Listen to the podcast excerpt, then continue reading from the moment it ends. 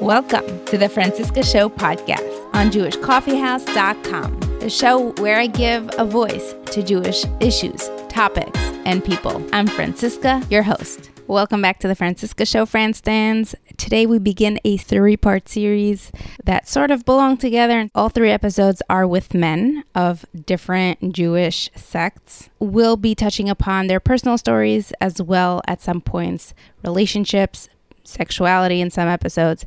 And we're addressing this because we have been getting requests to get the male perspective, to get men on the show, and to cover some of these topics. So, so I really hope you enjoy this series. And as always, thank you so much for contributing with your conversation, with your input, with your feedback.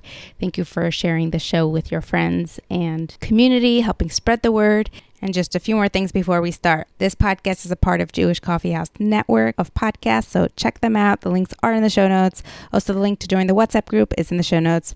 And also, how you can support the show is by sponsoring an episode. You can also book me for one of my podcasting services. I did release a new song this week, just in time for Elul Achat Sha'alti. So that should be on all platforms wherever you stream your music. Kol isha, This is next. We have some shidduch ideas about the shidduch crisis, so I will save that for the end. Feel free to check it out. Without any further ado, let's get started. Welcome back to the Franciska Show. Today with us we have Shlomo Jesmer, a relationship and self-love coach all the way from Israel. And this is a highly requested episode. So I'm excited to be doing this with you today. Welcome to the show, Shlomo. Thank you. Thank you. It's a pleasure to be here. So let me give you some background. We have lots of sensitive topics and intimacy topics that we've covered on this podcast. Then we learned, or I learned, that many of our listeners are men and they would like to hear from a fellow man who can share more about his personal experiences as well as what goes on in other people's marriages and giving the perspective, validating perhaps or educating what's going on in other frum families. What's normal, what's not. We know women love to complain and talk about all their challenges and issues, but men are affected in a lot of these life changes and life cycles. Let's jump into it. So, just before we do that, I just wanted to be clear that I'm going to be talking about my opinion, my experience, less about what's happening in everyone else's homes just because the experience that I have isn't vast enough to tell you this is the data that everyone else is experiencing in their relationships. We get that. We'll take whatever we can get. I just want to be upfront. For sure. Tell us a little bit about yourself and how you got started in the work you do. Okay. I started because I was searching for something that I enjoy doing. Relationships has always been something that I studied a lot about from a religious perspective and also from a professional perspective. In yeshiva? Well, my yeshiva is an interesting story. I went off the derech from age 13 and I came back at age 19 while I was in the army. And then when I left the army, I went into yeshiva. I actually started learning about shalom bayis in the army, in the Israeli army. That goes 10 years back, a little bit more. And it's always been a topic that was been really, really important to me. And then eventually when I was, you know, I was like looking for, okay, how can I use my skills as a person to help other people? Because that's something that I really like doing. I just went into coaching. I think it's like one of those things that many people do when they start their entrepreneurship journey. They're looking for a way to use their personal skills to help people. Give us some more background. That's just a little bit. I know you skipped over it, but I'm not going to let you. Tell us what kind of religious background you grew up in, what happened that you went off the derech. Give us some timelines and just some information. My parents, they did Aliyah when I was one. They moved here from New Mexico. And up until age 13, I was just a regular kid. I mean, I can't say regular kid because I've been through five different schools by that age. And I dropped out of school at age 13, eighth grade. And that is when I went off the derech at age 13. I don't blame anyone. I don't blame my parents for it. They really did the best they can. I didn't have the system that I needed to to hold me in. So I went after what I thought would be more enjoyable, which was doing whatever I felt like. And that's basically what I did from age 13 to 19. I partied, I worked, I worked at bars, I traveled the states, I went to America. I, you know, the, those guys in the malls and pe- that sell you. Oh, um, I, I probably met you before. You sell hair products or skin products? Right. That's exactly what I sold hair products. Most of the time it was actually in PXs and BXs in Army and Air Force bases in the States. But there was a part where I was in St. Louis in the mall over there. That was fun, actually, with a lot of interesting stories that took place over there as well. Every two weeks, we would travel to another state. We have some interesting stories from there. That was as an army thing or you and friends? That was me and friends before the army. That was pre army. I came back to Israel for the army. That's why I left. I had to draft, you know, it's mandatory here. I wasn't in yeshiva. I actually tried to get out of the army. I didn't join the army because I was patriotic and I didn't try to get out of it because I'm not. I just tried to get out of it because I was a teenager who literally didn't want to do anything aside from what I feel like. And going to the army was like the exact opposite of that. I joined the army and that is actually where my life began. That is where I started experiencing responsibility. That is where I started experiencing like someone's on top of you and someone's there's there's expectations and you have to show up for it. A lot happened in the army. I became religious in the army. And yeah, and then when I left the army, I went straight to yeshiva. What experiences made you religious? I, I don't know how many people know what the difference is between a jobnik and a lochem is. But basically, um, a jobnik are useless jobs or that right? No, so they're not useless. No, they're not useless but they, I mean, they're the machines, they're the people keeping everything running, but they are, they're not combat soldiers. And when I joined the army, because I tried to get out of it, it gave me a profile where I wasn't able to be combat. I'm this 18 year old teenager who's not religious, who's very ego driven. And I'm like, I'm not going to be in the army and I'm not going to be combat. This had nothing to do with ideology. It had to literally do with my ego. For the next seven months, I convince the army that I'm actually capable of being a combat soldier. And then they finally brought me in. And up until then, I came home every single day. Like up until then, I would go to base for a few hours and come back home. But once I started combat training, there was this month in between where they wanted to see what I'm like when I'm on base for a longer period of time, how I function. And this was when I started experiencing boredom. like this is where I started experiencing I had time to think. I had time to think instead of just, you know, if I if if I was back at home, I would either watch a movie or I would go out to town and hang out with my friends or get drunk or go to a party. This was the first time that I actually had time to think about my life and where I'm going. And I remember I actually picked up uh, Sefer Tehillim and I just started reading it. No epiphany, no major, oh my gosh, I just started reading Tehillim and connecting. And then I started picking up other religious books. The Garden of Emuna was one of the first books that I picked up. And this idea that you can talk to Hashem was incredible to me, that he actually listens. Like this was new to me. Like I'm 18 years old, 19 actually. And for the first time in my life, I'm hearing that I could talk to Hashem in whatever language I want to, in whatever words. I don't have to use the siddur. And he'll actually listen. And I put it to the test. I was like, okay, if I could talk to God and I could ask him for things, I'm doing that. From my personal experience, I saw hand in hand how many times he came through for me. And there's obviously like, if I fast forward in my tshuva story, there were times where I felt like he's nowhere to be found.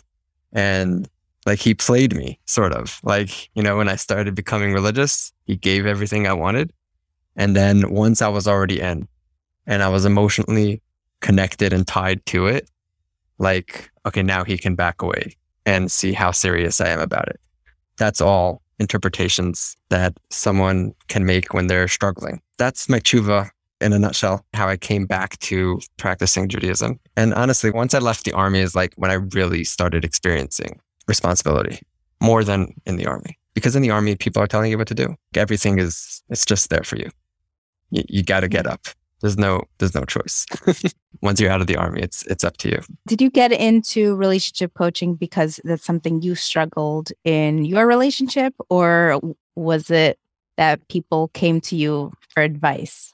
And you're like, okay, if people come to me, then. So, first of all, of course, we had our ups and downs, and I'm very open about them.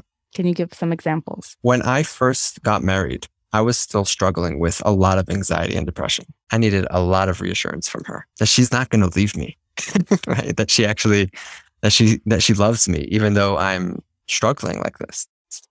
I wasn't able to express that to her. I just kept coming to her and sharing with her, Hey, I'm experiencing this shortage of breath. I'm experiencing this low mood. I'm experiencing like I'm not just sharing it with her. And really what I was doing is I was seeking validation. I was hoping to get it back from her. Where what she was experiencing, and rightfully so, is what's going on. like she's literally in her Shana Rishona and she's experiencing this man who she doesn't really know yet. Doesn't matter how much you know each other before, which we didn't know each other a lot before because we married each other through Shidduchim. But once you're married to the person, it's like, it's a whole nother world. And she's like, what did I get myself into? Not in a bad way, because she did love me. She did care about me, but she, it was very scary for her. And that's just one example of the struggles that, that we experienced because it can be very scary getting to know the other person and finding the right channel to communicate and to connect and to understand each other. Because I wasn't trying to tell her that I'm not going to be here for you or that I'm not going to be a good husband. That wasn't what I was trying to. But she was hearing, is he going to be able to show up for me? Is he going to be able to be a man in the home? And it's this lack of communication that it's just her interpretation of what I was saying and my interpretation of her not responding, giving me the feedback that I wanted, which just led me to want to get it more and to keep seeking that validation, which was basically just adding more wood to the fire. That's just one example of struggles that we've been through. It's important to know that it's normal in, in a relationship. It's going to happen in a marriage where you're going to experience the ups and the downs. And it's learning how to navigate it and to connect and to come out stronger together. Just to answer your question, relationship coaching so just to be really transparent with you, I started off just as a coach because I'm really good at coaching and it's something that I'm passionate about. And then I wanted to, from a marketing standpoint, I wanted to think, okay, how can I niche down into something that I would still really enjoy doing that is still meaningful to me, but that can support my business more effectively. And that's how I niche down into relationships. Did you first seek out a coach and then become a coach? Business coach, you mean? Any coach? Like you were struggling and you went found a coach and then you're like, oh, I can be a coach. Is that what happened? Okay, so just for the sake of the timeline, I started my coaching two and a half, three years ago, and I'm married for eight and a half years, almost nine. The story that I gave you was like, that was in the beginning of the marriage. And that isn't to say that there weren't ups and downs later on in the timeline. First of all, I seek professional help for my marriage, for myself. At some point, I studied coaching, I studied psychotherapy, marriage counseling, parenting, shalom bayis, chassan classes, all those things. Like I went into that. And I got my own therapy. That was all before I started coaching. And then actually the studying coaching, that was after I started coaching, but the psychotherapy part and all that was before. Let's go into some of the topics I wanted to talk to you about. What is the male's experience? And I know every person has an individually different experience. But if you have to categorize or generalize men versus women, take Niddah, take chassan classes, take the mikveh experience, infertility, have postpartum. What's the man's role and how do they navigate it? This is a great question, actually. There's the Torah perspective of what the man's role is. And then there's, well, how do you practically navigate yourself through this? Because there's the ideal and then there's where I am. it's always really important to distinguish between the two. The Torah teaches us that the man is supposed to be a mashpia. He's there to be a giver and to make his wife's dreams come true. That's his job. Not because, and I think it's important to say this, not because a woman is helpless. That's not the perspective here. It's a completion of one another where he offers the, the shefa, basically spiritually, physically, emotionally, and she receives it and she makes it into something 10 times more amazing. So just like the classic example for this is the man gives a woman a seed and she turns it into a baby. So the shefa came from him, but she really made it into something amazing. What's the man's role?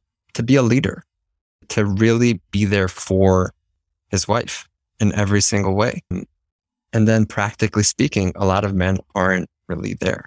They're not, they're not able to do that right now. They're not connected enough to themselves, to what they want. They're not happy enough. They don't believe in themselves enough. And it's okay. This is a journey. This is a journey that we're all on. I'm on this journey. And it's about connecting to yourself and learning more about who you are and pursuing that. And I'll say that the man's wife, she has a lot of power in supporting her husband to become this incredible leader that he's capable of becoming. That goes back to communication and to not feeling threatened by it, but in her smart way, her, with her extra bina that she has to sort of guide him into this amazing role that he can come forward with. So that's like the ideal. But I could tell you just as far as Niddah goes, Niddah's, I mean, if, if the relationship is going really well, like the better their relationship, the more Niddah's going to suck. like that's just the way it is because there's this person that you really, really love and you're living with them and you can't touch them, can't sleep in the same bed, you can't be physically intimate.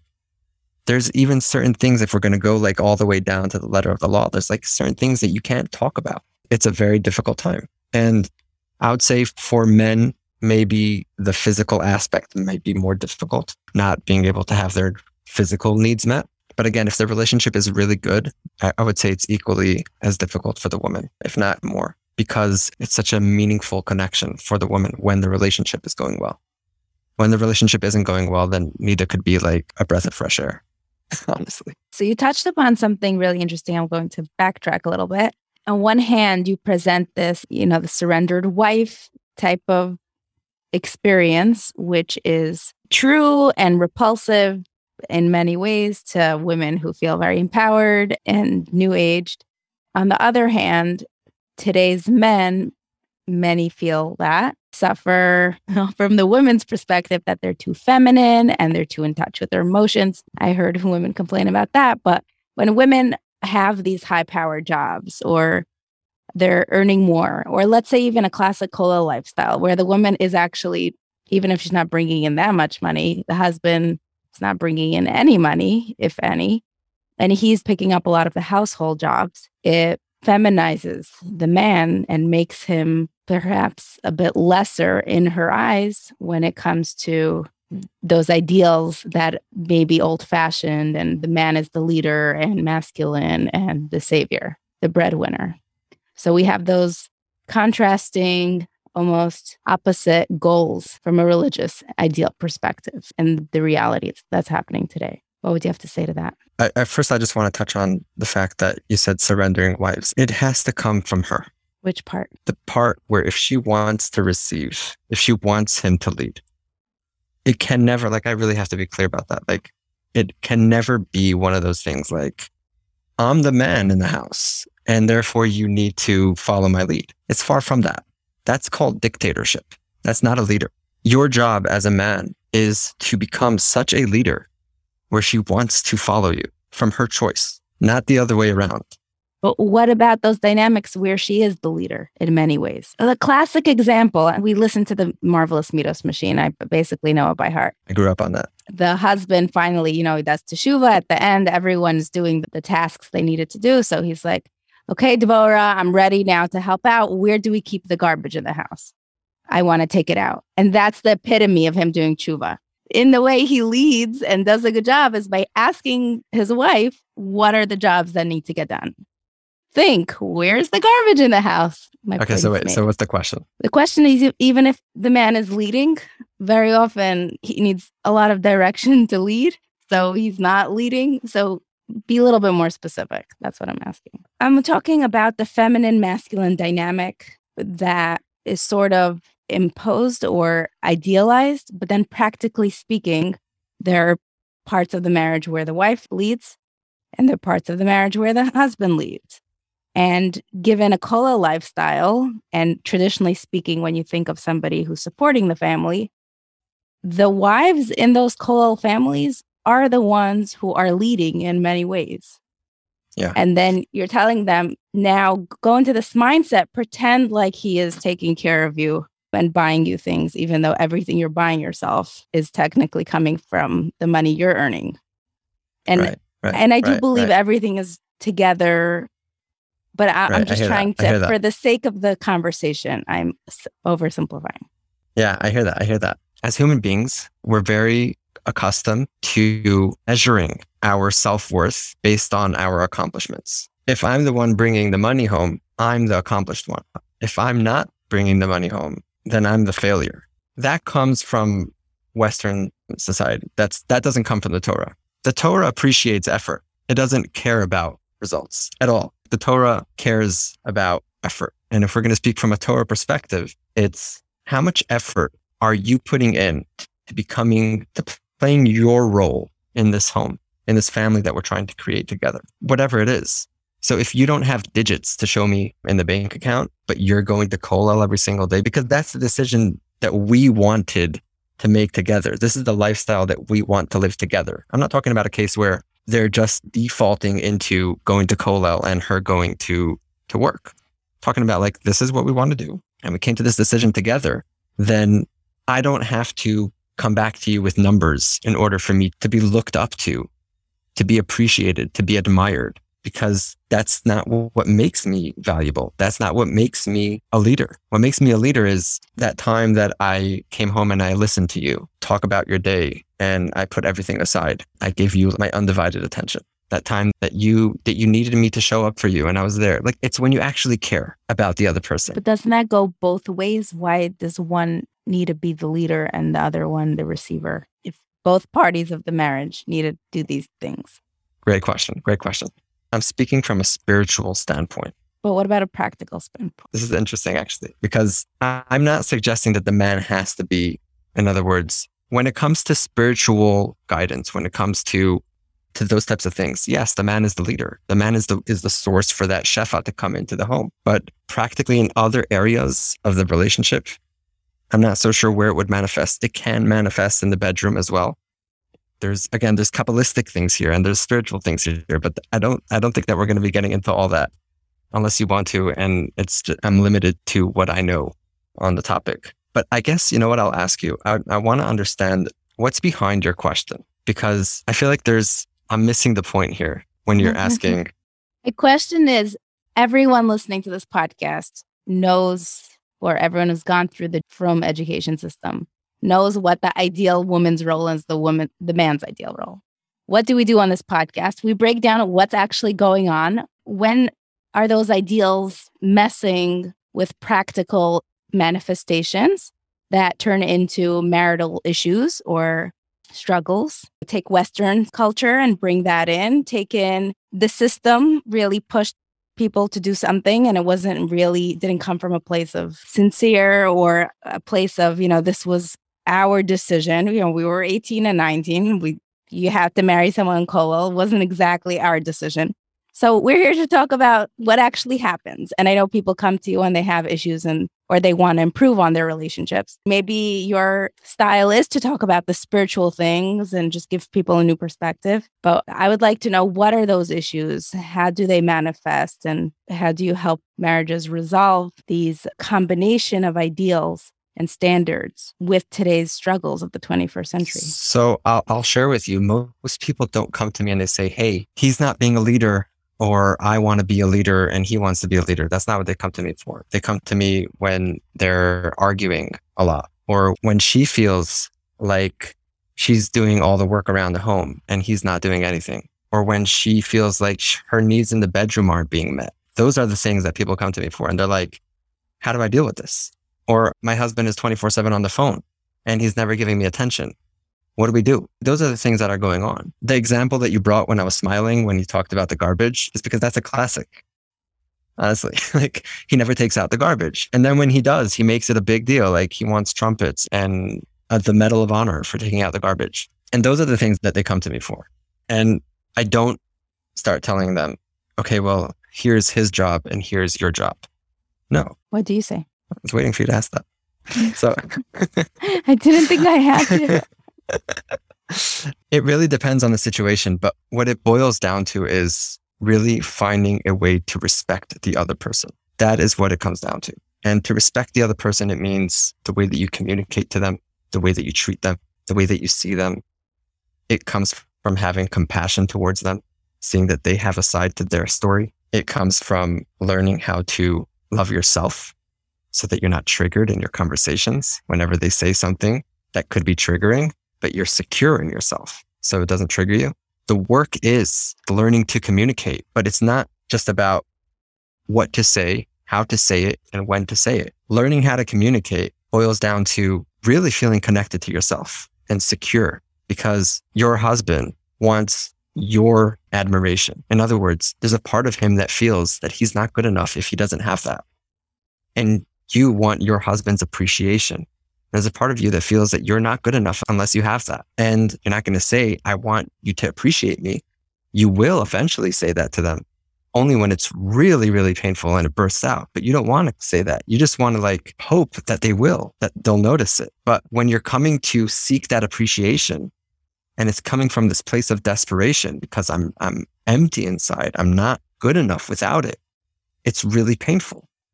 And then I can sort of demand it from you. Or because I don't want to talk about it, I could get really upset at you and say, well, you never do this or you never do that. And what I really mean to say is, you don't love me or I don't feel loved by you, or you don't care about me. I want you to care about me. I want you to show me that you care about me more. I want you to spend more time with me because I want to feel that I matter to you. That's not what people say.